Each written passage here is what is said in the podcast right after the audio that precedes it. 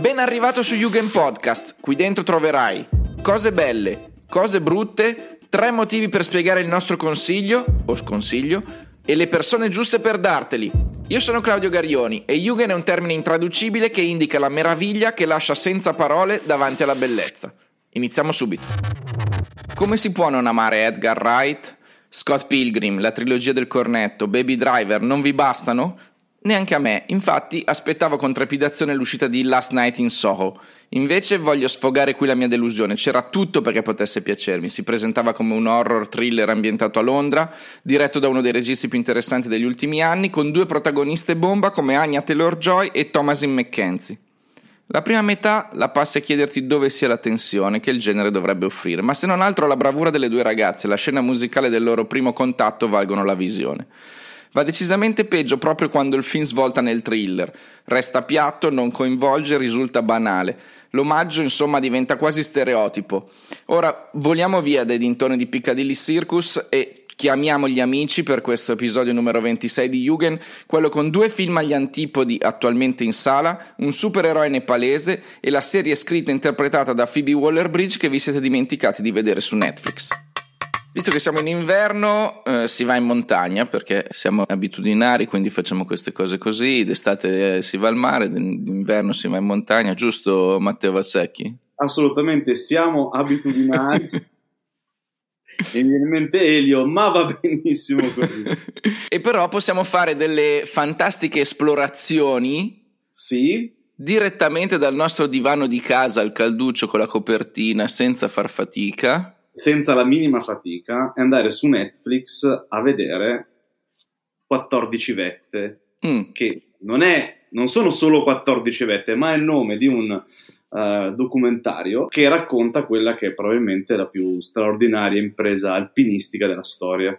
Adesso ce la racconti. Tu sei un amante della montagna, ci avevi già raccontato qualcosina, così un assaggino ci avevi dato nell'episodio 14 quando abbiamo parlato delle scene migliori girate coi droni. Esatto. Avevamo parlato di Free Solo, eravamo nello Yosemite Park. Stavolta invece 14 picchi.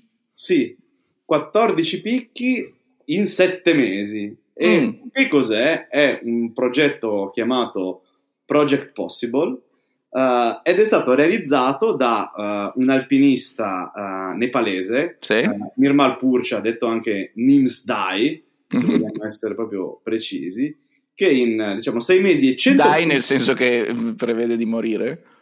Nel senso, no, questo non credo. Mi auguro per lui. Per quanto faccia delle cose pericolosissime, oltre quella che è l'umana comprensione per quanto mi riguarda, pur essendo un appassionato di alpinismo e di montagna, lui in 6 mesi e 189 giorni, per essere precisi, è riuscito a scalare tutte le montagne più alte di 8.000 metri, ossia i famosi 14.000-8.000. Per rendere l'idea, il record precedente era di 7 anni e Reinhold Messner, che è il primo ad averle scalate, ci ha messo 16 anni. Lui ci ha messo meno di 7 mesi. Da ignorante in materia, quando ho letto questo obiettivo, cioè del fare 14 picchi in così poco tempo, mi sono detto: perché è straordinario metterci 7 mesi? Cioè, perché il corpo, dopo che fai una scalata di questo tipo, ha delle conseguenze? Partiamo da un assunto, che sopra una certa quota, tra i 7.500 e gli 8.000, il corpo umano tendenzialmente va non in decomposizione, però inizia a deperire. E quindi già solamente questo muoversi al di sopra di quella quota lì è una cosa assolutamente devastante per il fisico. Ricordiamoci che per procedere su un centinaio di metri di dislivello a quell'altitudine ci vogliono ore, e per cui una fatica assolutamente disarmante, disumana. Una cosa che Messner dice chiaramente anche all'interno di questo documentario, l'ha già detto anche altre volte: scalare una montagna, scalare un 8.000 non è una cosa piacevole, è una cosa che produce un dolore devastante. E in effetti così è. E lui è un essere umano o una creatura divina? Lui è assolutamente un essere umano, anche con un po' di panzetta, ma soprattutto si porta dietro una genetica secondo me assolutamente superiore rispetto a, diciamo, i restanti 7 miliardi di persone sulla terra. Nirmal Purja è stato prima nel reparto d'elite della fanteria, anzi prima ancora nell'esercito nepalese, poi nel reparto d'elite della fanteria britannica. Ha da un lato una mentalità militare che lo ha portato a prepararsi a un livello assolutamente perfetto per fare questo tipo di cosa, ma è uno che appunto quando era nell'esercito, questo si vede all'interno del documentario, si alzava alle 4 del mattino per andare ad allenarsi correndo con degli zaini da 20 kg in spalla, facendo delle cose assolutamente poco alla portata, direi sostanzialmente del 98% degli esseri attualmente viventi sulla Terra. Guarda, mi ha fatto pensare a un libro che avevo letto che si chiama Mr Fridge, scritto da Tony Hawks, dal quale ti cito questa frase, dice: ero stato colpito da quella che gli psicanalisti chiamano sindrome SPFQS, cioè sul punto di fare qualcosa di sciocco. A testimonianza di quanto detto, citerò una conversazione avuta con uno scalatore, e dice: gli scalatori rappresentano le vittime più frequenti di questo fenomeno. Perché nelle aspre condizioni dell'inverno alpino ti prepari ad affrontare la pericolosissima parete nord-orientale del terribile Matterhorn? Perché è lì, ma anche le tue pantofole e il tuo telecomando, come volevasi dimostrare, mi pare. Perché sottoporsi a dolori e sofferenze indicibili se l'alternativa è fare un salto ai negozi sotto casa? Perché esplorare quando puoi rassettare? Sono tutto... Allora, il perché lì intanto è una citazione di Mallory, quando gli chiesero perché vuoi scalare l'Everest, e lui rispose perché lì, e questo diciamo, è un po' un mantra di tutti gli alpinisti. Diciamo che c'è chi trova piacere nel dolore della fatica, e questa è una cosa difficilmente comprensibile da chi non lo fa. Scalare la parete del Matterhorn, tra l'altro, non è neanche tra queste, diciamo, quella parete lì del Matterhorn non è neanche tra queste fatiche così terrificanti come quelle che invece ha subito Nirmal con la sua squadra, perché è stato seguito da una squadra di altri bravissimi alpinisti nepalesi, e ha deciso di realizzare questo progetto chiamandolo Project Possible, diciamo, da 2 punti di vista. Il punto di vista suo, ossia realizzare qualcosa che non era neanche concepibile fino a qualche anno fa, qualche decina di anni fa, e soprattutto riscattare quella che è una popolazione, ossia la popolazione nepalese, da quella che è il luogo comune nell'alpinismo internazionale, ossia che siano diciamo semplicemente sherpa, ossia coloro che portano gli zaini e le attrezzature per i ricchi occidentali che vogliono andare a scalare diciamo le montagne più alte della terra. Tu lo consigli questo film documentario? Vuoi darci 3 motivi? Io lo consiglio assolutamente. Allora, un motivo è proprio questo. Ridiamo diciamo una dignità a un popolo attraverso l'impresa di un singolo e della sua squadra, e soprattutto ci rendiamo conto di come quello che è il nostro modo di pensare diciamo alla occidentale, in cui diciamo si mette al centro tutto quello che è il pensiero dello sport occidentale, venga completamente riscritto laddove il figlio di una famiglia povera compie un'impresa che per noi è assolutamente inimmaginabile. È sicuramente da vedere, secondo motivo, per quelle che sono le riprese che vengono fatte. Beh, hanno dovuto trovare un cameraman adatto. Beh, hanno fatto essenzialmente tutto da soli, nel senso che ormai da questo punto di vista basta veramente, veramente poco. Le riprese dalle cime delle vette sono qualcosa di spettacolare, per quanto poi ci sia anche relativamente poca scalata in sé, perché ovviamente essendo 14 vette scalate in così breve periodo, vedere le scate di ciascuna avrebbe richiesto ore. Il terzo motivo è un'analisi di quella che è, diciamo, un pochettino la vita e la società nepalese di oggi attraverso la famiglia di Nimsdai. Ci sono interviste a uno dei fratelli, viene raccontata anche la storia, non facciamo spoiler, anche della madre di Nimsdai, che è, diciamo, la sua fonte di ispirazione per quello che è che è questo tipo di progetto, e c'è anche, diciamo, tutta una parte di racconto legata alla sua ricerca dei fondi per fare un'impresa di questo genere. Per chi non bazzica il mondo dell'alpinismo, diciamo due cose fondamentali. Quello che ha fatto Nimsdai è stato possibile grazie a uno sfacelo di soldi che è riuscito a raccogliere anche grazie alle autorità nepalesi. Per farlo ha dovuto appoggiarsi a una serie di spostamenti in elicottero per andare da un campo base all'altro, altrimenti ovviamente non ci sarebbe stato il tempo fisico per spostarsi e farlo in così breve periodo, e le ultime parti delle scalate sono state fatte con l'ausilio di ossigeno, cosa che ha fatto storcere il naso sempre al benpensante alpinista all'occidentale che rimane legato all'ortodossia mesneriana, ossia della scalata in stile alpino senza ossigeno, però il fatto che lui abbia usato l'ossigeno non toglie una virgola di quella che è un'impresa assolutamente incredibile. Ma per farvi un esempio, lui ha scalato in 48 ore, anzi meno di 48 ore, l'Everest, che è la montagna più alta del mondo, il Lhotse, che è la cima a fianco all'Everest, e sono 8.516 metri, per cui sono appena 300 metri meno dell'Everest, e il Makalu, che è sempre lì a fianco. In 48 ore, cioè noi in 48 ore se riusciamo ad andare in palestra una volta e andare al supermercato ci devono portare la maschera d'ossigeno perché non ce la facciamo. Va bene, insomma, quindi alla fine abbiamo parlato di un supereroe sostanzialmente, è un supereroe, è un supereroe. Senti, fiato sospeso invece per noi che restiamo sul divano a guardarlo, per il freddo o per l'altezza? Per il freddo sicuramente, e più che per l'altezza per alcuni diciamo passaggi abbastanza delicati che vengono comunque raccontati all'interno del film, perché un po' di paura ti viene. Faccio, diciamo, un esempio su tutti.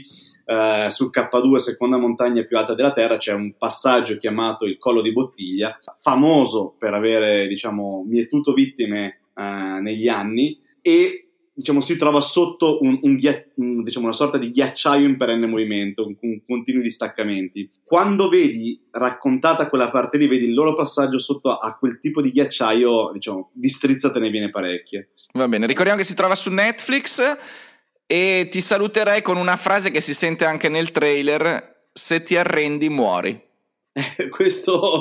Questo per forza, perché... mi sembra una sintesi importante. Questo senza dubbio è il suo romanticismo di fondo, nel senso che lui inneggia al fatto che si possa fare per tutti una cosa veramente impensabile, ma lo si può fare solamente se non molli di un centimetro e se ci credi fino alla fine, che per carità forse è un po' retorico come pensiero, ma poi è verissimo. Grazie Matteo, alla prossima. Grazie Claudio, ciao. Ciao. Torniamo adesso a parlare di un personaggio che è diventato una sorta di potenza nel mondo delle serie TV prima e dei film poi, perché adesso tutti la vogliono, tutti la cercano, tutti sono impazziti per Phoebe Waller-Bridge. Io do il benvenuto a Federico Casotti, ciao. Ciao Claudio, ciao a tutti. Anche tu sei un innamorato di... Sì, non so come si possa dire, se Fibers, certo, bisognerebbe PWBers, creare un partito. Bisogna creare, esatto, comunque sì, devo dire, come tanti non sono partito direttamente da Crashing, ma sono partito da Fleabag, e poi chiaramente benedetta la funzione e benedetto l'algoritmo di Netflix che ti indirizza subito su altre cose che ti possono piacere, e l'algoritmo, il bello è che ci azzecca quasi sempre. E funziona e quindi... un po' anche qui a Yugen, nel senso che se ti è piaciuto Fleabag, di cui abbiamo parlato nell'episodio 13, puoi vedere Crashing, che esatto. È stata fatta prima di Fleabag. Esatto, è stata fatta prima, è l'unione di un paio di commedie teatrali scritte in tempi evidentemente non sospetti da Phoebe Waller-Bridge, e sostanzialmente l'abstract, diciamo, di questa miniserie, veramente molto mini, ce l'abbiamo già nel primo episodio. Sostanzialmente è una situazione che tipica della Gran Bretagna, tipica del mondo anglosassone, quella dei property guardians. Cosa sono i property guardians? Sono praticamente la figura intermedia in un continuum che va dagli squatter, quindi dagli occupatori abusivi, all'affittuario legale. Loro sono una figura, diciamo, di mezzo, nel senso che vanno a occupare delle proprietà dismesse, ma lo fanno legalmente, pagando un canone d'affitto estremamente ridotto. Sono proprietà che immobiliari, magari appunto di proprietà dello Stato o di enti locali, che magari in quel momento sono dismessi, ma non si sa ancora se verranno abbattuti o se verranno riconvertiti, e nel mentre, per non farle proprio cadere a pezzi, danno la possibilità a chi ne fa richiesta di essere property guardian e quindi di viverci dentro, tenendo vivo in qualche modo l'edificio ed evitandone il disfacimento. Messa così sembra una cosa molto romantica, di fatto poi la realtà, o perlomeno anche la realtà mostrata in Crashing, mostra che, insomma, è un qualcosa di divertente probabilmente dopo la prima settimana, dopodiché diventa uno stile di vita abbastanza discutibile. Ecco, spieghiamo che sono 6 episodi, miniserie del 2016 attualmente disponibile su Netflix. E sì. Cosa succede in questa dimora dove si ritrovano questi personaggi? Questi personaggi vengono delineati, vengono già tratteggiati già nel primo episodio, si capiscono già praticamente le dinamiche e ci si può già anche immedesimare in qualche modo in ognuno di loro. Si sceglie il personaggio maggiormente nelle proprie corde. Il personaggio che inizialmente si prende la scena è Anthony, che è questo cuoco fidanzato con Kate, amico d'infanzia di Phoebe Waller-Bridge, che nella serie diventa come personaggio Lulu. E ecco, diciamo che rispetto a Fleabag è più corale la storia, è molto più corale. Diciamo che ci sono queste dinamiche appunto di queste coppie, questa coppia che appunto è Anthony e Kate. Poi c'è Melody, che è quest'artista francese che prende come musa un improbabile impiegato di mezz'età cacciato di casa dalla moglie, che si chiama Colin. E poi c'è la dinamica, secondo me, più interessante di tutte, che è una dinamica non a due ma una dinamica a tre, dove c'è Fred, questo ragazzo gay che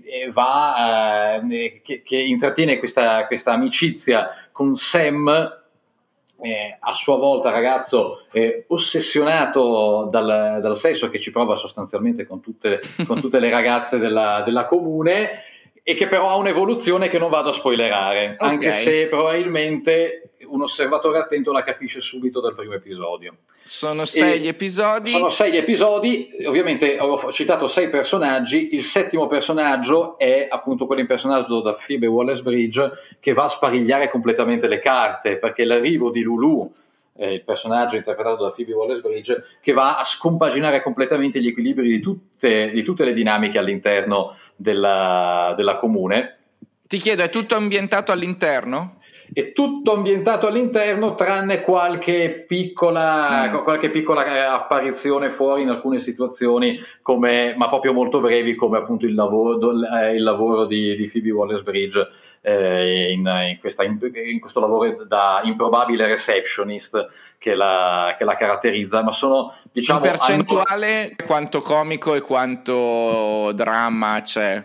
No, di dramma c'è veramente poco, okay. È estremamente comico e brillante, ed è interessante proprio l'evoluzione, come in una miniserie così breve vengono comunque tratteggiati in maniera abbastanza immediata i personaggi, ed è un intreccio estremamente rapido e brillante che te la fa seguire quasi come fosse un film lungo, più che come una miniserie. Andiamo con i 3 motivi per cui la consigli. Allora, il primo motivo è, come ho detto, la brevità. Sono 6 episodi da intorno ai 23-25 minuti l'uno, che possono essere quindi perfetti anche per un binge watching abbastanza concentrato, perché sostanzialmente in 2 ore e mezza te la vedi tutta. Il secondo motivo è proprio l'intreccio dei personaggi. Pur in una serie così breve vengono caratterizzati in maniera immediata, in maniera immediata ma non caricaturale. Il terzo motivo è dato semplicemente dalla presenza sua di Phoebe Waller-Bridge,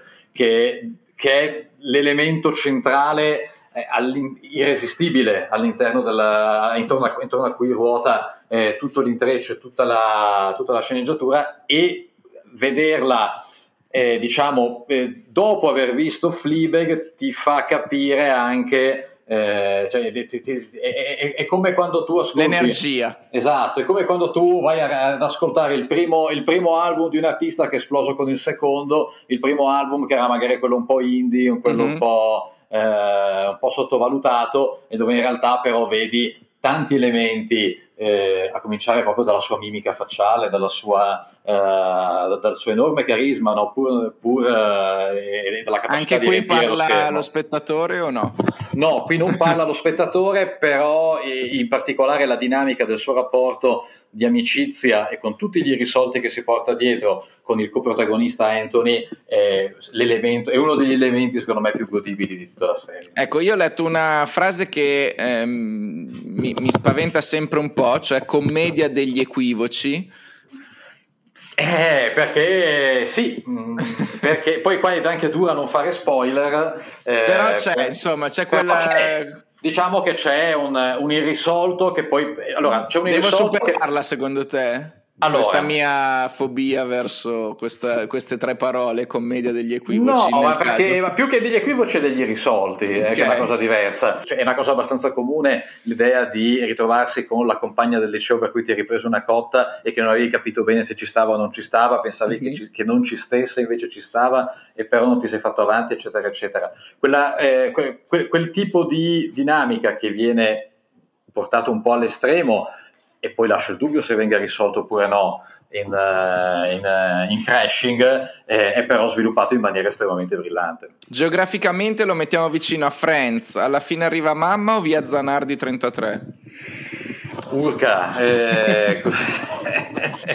ma è una cosa molto... Io penso che sia... Allora, onestamente faccio coming out, non conosco alla fine arriva mamma, però lo vedo, è una cosa tanto tanto londinese che però in un senso molto positivo, quindi è una cosa molto inglese. È da vedere assolutamente in originale, perché ci sono delle sfumature nelle battute, nei dialoghi, che sono un British humor che, per quanto possa essere accurata una traduzione in un'altra lingua, può essere colta evidentemente solo con la visione in originale. Si respira proprio la Londra, ma appunto non la Londra magari dei film, delle commedie brillanti con Hugh Grant, ma è quella Londra, una Londra di vita vissuta, ecco. Che è un po' più Trainspotting.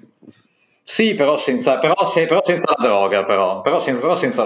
E con l'alcol. Esatto. Senti, quante stagioni in più avresti voluto?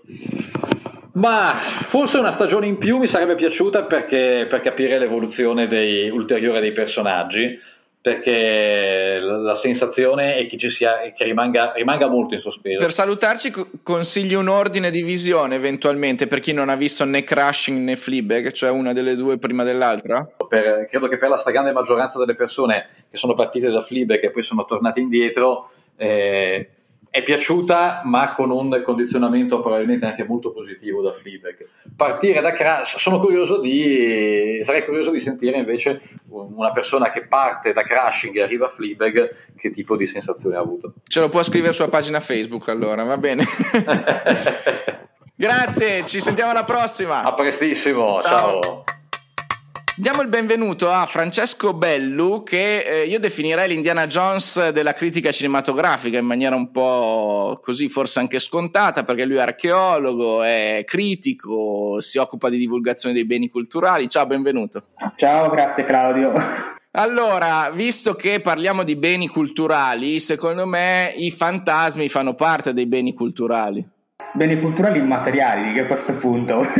Sì, assolutamente. Sicuramente fanno parte dei beni culturali pop e dell'archeologia del cinema due anni, 1984 e 1989, quando escono quei due film, Ghostbuster e Ghostbuster 2, che noi abbiamo avuto la fortuna di vedere da ragazzini e ci hanno segnato nell'immaginario. Sono appunto delle pietre miliari della storia del cinema, soprattutto dagli anni 80. Il sequel che è uscito adesso era atteso da tantissimo tempo, anche perché insomma il progetto è stato molto lungo, ha avuto degli intoppi, un film spurio che tutti quanti i fan tendono a dimenticare, che è uscito qualche anno fa, 2016. Nel 2016 in versione peraltro femminile e comica. Questo invece Ghostbuster Legacy è un film che si riallaccia in maniera filologica letteralmente ai due capostipiti girati da Ivan Reitman tra la metà e la fine degli anni 80. Ecco. E qui per farlo hanno chiamato il figlio, sperando che il DNA fosse garantito, Jason Reitman, che tra l'altro è un regista che io devo dirti ho adorato all'inizio della sua carriera, perché Thank You for Smoking, Juno, Tra le nuvole mi sono piaciuti molto, meno un po' i film successivi che ha fatto. Qui che cosa ci mette dentro?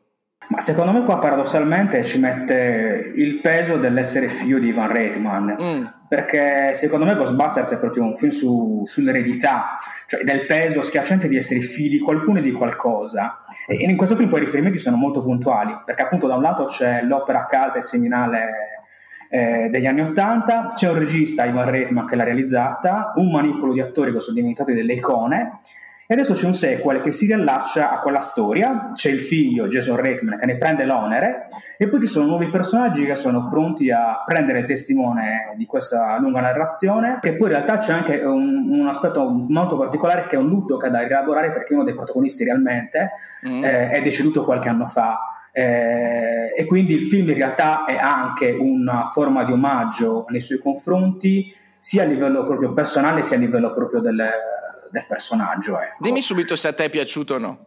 A me è piaciuto proprio perché riesce a guardare con nostalgia, quindi ha lo sguardo di colpo all'indietro ovviamente, ma in qualche modo le gambe diciamo che corrono verso il futuro, verso qualcosa, una storia che è ancora tutta da scrivere, perché in questo film in qualche modo si sono poste le basi di quella che è una nuova narrazione, ecco. Ma secondo te parla a noi adulti che abbiamo visto i film dell'epoca, oppure parla ai ragazzini di oggi, o a tutte e due? Secondo me parla un po' a tutte e due, nel senso che parla soprattutto in realtà ai ragazzini di un tempo, cioè a noi fondamentalmente, che in qualche modo ci ritroviamo, soprattutto in alcune scene che sono un po', le possiamo definire come dei comfort foods. Dall'altro lato però i protagonisti sono dei ragazzini, in qualche modo servono un po' a fidelizzare il nuovo pubblico, i bambini e i ragazzi che eravamo noi negli anni 80, insomma. È un po' ecco. Uno Stranger Things, visto che poi c'è anche... Sì, in parte sì, c'è un effetto, anche perché paradossalmente Stranger Things ha in qualche modo rimodulato anche a livello diciamo di sintassi e di narrazione i film anni 80 in qualche modo. Però dall'altro lato secondo me, mentre la serie dei fratelli Duffer riscrive in qualche modo quel mondo, qui invece secondo me quel materiale ce lo possiede già al suo interno, quell'immaginario lui ce l'ha già in qualche modo, quindi lui in realtà non è che stia riscrivendo. Ma questo è ambientato ai giorni nostri, giusto? Sì, è ambientato ai giorni nostri, sì. Vuoi darmi tre motivi per cui lo consigli? Lo consiglio perché allora è un film che sicuramente ai ragazzi di oggi potrà piacere, perché è un film fondamentalmente divertente, funziona dall'inizio alla fine. Lo consiglio anche per chi è adulto, perché si ritroverà un po' nei film che ha visto da ragazzino, e poi il terzo motivo è che è una storia fondamentalmente di padri e figli, di congiungimenti, e quindi anche può servire anche da un punto di vista, non dico di morale, ma può servire anche perché mette in mezzo degli argomenti comunque importanti all'interno di una narrazione che comunque è avventurosa, ecco. La macchina è la stessa. Sì, la macchina è la stessa, con una serie di oggettini in più, poi c'è sempre lo spazio per la meraviglia, dove appunto ci sono questi ragazzini che vivono un'estate che è un po' quella che noi come noi alla loro età, che sembrava ovviamente non finire mai, ecco. Ma quindi... ti chiedo, io quando assisto a questo tipo di fenomeno, penso anche e soprattutto a Star Wars, mi chiedo, spesso i fan restano delusi, ma perché sono diventati adulti e quindi pretendono delle cose diverse da un film che invece parla al ragazzino, oppure perché davvero non è all'altezza dei precedenti? Sai che non lo so, nel senso che dipende anche per una questione personale, nel senso che ognuno quei film li ha visti a suo modo. Paradossalmente si ricorda molto bene quando li ha visti in quella determinata età, e quindi in parte forse un po' sbagliando pensa di ritrovare quelle sensazioni adesso. Il problema è che noi siamo cresciuti, quello è forse lo scarto, e probabilmente non dobbiamo chiedere troppo, e non dobbiamo anche nemmeno, e dobbiamo anche probabilmente abbandonarci all'idea che anche noi stiamo invecchiando, e forse le delusioni nascono dal fatto che forse non vogliamo invecchiare, vogliamo rivivere questi film come lo erano, come li abbiamo visti quando eravamo più giovani, insomma. C'è una scena o qualcosa che ti ha colpito in particolare? Ma in realtà le cose che mi ha colpito più in particolare è il fatto che si riallacci molto bene alla mitologia proprio del primo Ghostbuster, perché si parla appunto di Shandor e appunto di questa miniera dove lui appunto aveva provato a ricreare un mondo per riaprire questo portale in cui riusciva Gozer, perché da questo punto di vista lui riprende letteralmente molte cose del primissimo film in maniera proprio anche precisa, spiccicata, in maniera proprio letterale. L'ha studiato bene, insomma. Sì, insomma, la guida dei fantasmi di Tobin l'ha letta piuttosto bene, insomma.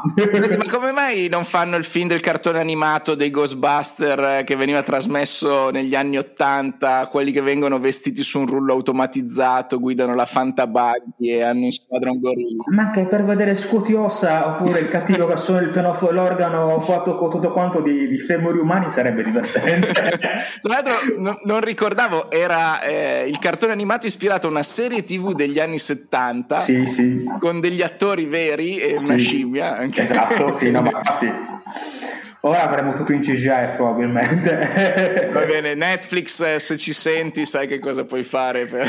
Oddio, non diamogli troppe chance perché potrebbe deludere le nostre attese. Già ho il terrore di quando faranno One Piece, quindi ho visto già le prime immagini e non mi ispirano granché, però insomma si vedrà prodotto ultimato, come si dice sempre. Va bene, grazie mille Francesco. Grazie a te. Ciao, alla prossima. Parliamo di cinema, lo facciamo con Pietro Monteverdi che saluto, ringrazio, ciao. E buondì. È una di quelle persone che se incontri vorresti avere come amico per far colazione tutte le mattine insieme. Questo troppo è quello buono, troppo buono. Io purtroppo sono anni che non lo vedo di persona, allora per averlo ho dovuto inventare un podcast, creare tutta una serie di puntate, convincerlo a venire a parlarci di cinema. Lui che fa il produttore audiovisivo, teatrale, con la sua casa oscenica, una parola esatto, che evoca tutto un mondo alle spalle, ma... Ci vuole parlare oggi di un film italiano, esatto, che si intitola Aria ferma di Leonardo Di Costanzo. Scritto tutto attaccato. Sì. Perché? Questo bisogna chiederlo al regista. Io ho pensato perché non c'è l'aria nel posto in cui è ambientato e quindi non c'è neanche lo spazio tra una parola e l'altra. È tutto pensato in questo senso, perché comunque è tutta una metafora poi dell'animo umano, sia il carcere che è il titolo, che è la recitazione, che è la fotografia e tutta l'ambientazione, tant'è che si svolge tutto in un carcere che sta andando in dismissione. Questo carcere però è particolare, ha le celle disposte attorno a una piazza, e quindi anche lì c'è tutta questa dimensione claustrofobica scura che sta appunto a richiamare all'intento poi vero del regista di scandagliare l'animo umano. Siamo in un carcere, due capostipiti del cinema italiano, diciamo così, due pilastri come protagonisti. Loro sono pazzeschi. E sono uno dei motivi per cui ci consigli questo film. Sì, il primo è che Toni Servillo non dava una prestazione del genere al cinema da un po'. Secondo me dalla grande bellezza che Claudio Carioni ama tantissimo. No. Non so perché, può darsi che forse ha sbagliato a scegliere i progetti da fare, insomma non lo so, non era più cioè certo, non è che dici non ha recitato Toni Servillo, esatto. Cioè non è che dici ha recitato male eccetera, però non era il Toni Servillo che tu dici, cioè, è uno che sia al teatro che al cinema, se invece di recitare inizia a fare la la la la la, gli credi lo stesso, capito? Certo. E quindi qui ritorna il Toni Servillo super super super super. Secondo motivo che è uno spaccato di vita nelle carceri che è analizzato benissimo e che copre entrambe le versioni, quindi sia quella del secondino che quella del detenuto. E poi cioè, Silvio Orlando più Toni Servillo hanno cacciato fuori questa alchimia che davvero non si vedeva da Borghi Marinelli, non essere cattivo, cioè...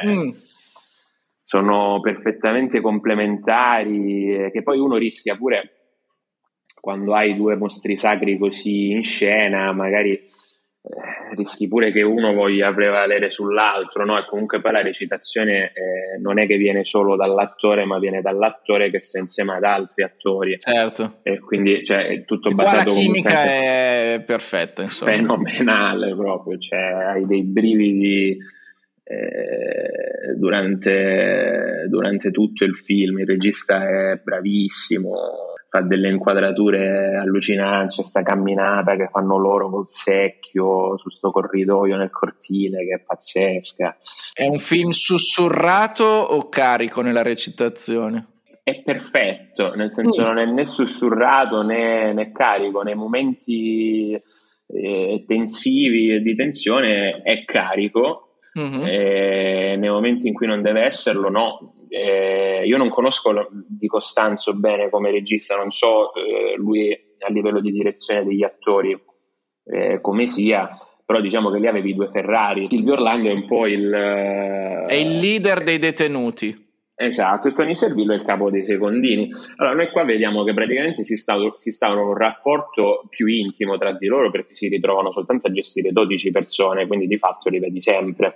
Che succede? Che a un certo punto sembra che si stiano avvicinando, tant'è che Silvio Orlando pensa anche che ci stia instaurando un'amicizia, che poi è vero. C'è questa scena bellissima dove invece Toni Servillo secondino sta insomma maltrattando per dei motivi anche giusti un altro detenuto, e allora Silvio Orlando gli si avvicina e gli dice insomma che stai facendo, no? Gli poggia una mano sulla spalla, sì. E Toni Servillo gli dice stai indietro. E lui, ma come? No, stai indietro, 10 passi indietro, detenuto, capito? È molto un ritorno ai ruoli, diciamo così, che esatto. Non devono essere travalicati. Esatto. Ma secondo te è più giocato sul fatto che i due quando si guardano si riconoscono o si vedono diversi? Sono diversi, è vero, perché hanno dei background completamente differenti, ma sono due esseri umani che hanno la stessa età. Ognuno è lo specchio dell'altro, alla fine scopriranno, no? Perché sul Corriere della Sera il film è stato paragonato al deserto dei tartari, aspettando Godot, e ai western. Ce li ritrovi? Beh, nelle pause, sì, forse nei tempi, però c'è un film che proprio ti mette, cioè ti dà del sentimento dall'inizio alla fine, capito? Non so come dire, cioè... non sai se piangere, non sai se sentirti angosciato, non sai se, capito? Ti chiedo se ha una prevalenza il dialogo o il silenzio, e se c'è uno sviluppo narrativo. No, lo sviluppo narrativo è poco, il vero fulcro è l'anima della persona, cioè nel senso alla fine tutti abbiamo gli stessi che se ne dica, no? Nel senso che poi uno dice vabbè, i problemi ce li ho solo io, queste insicurezze ce le ho solo io.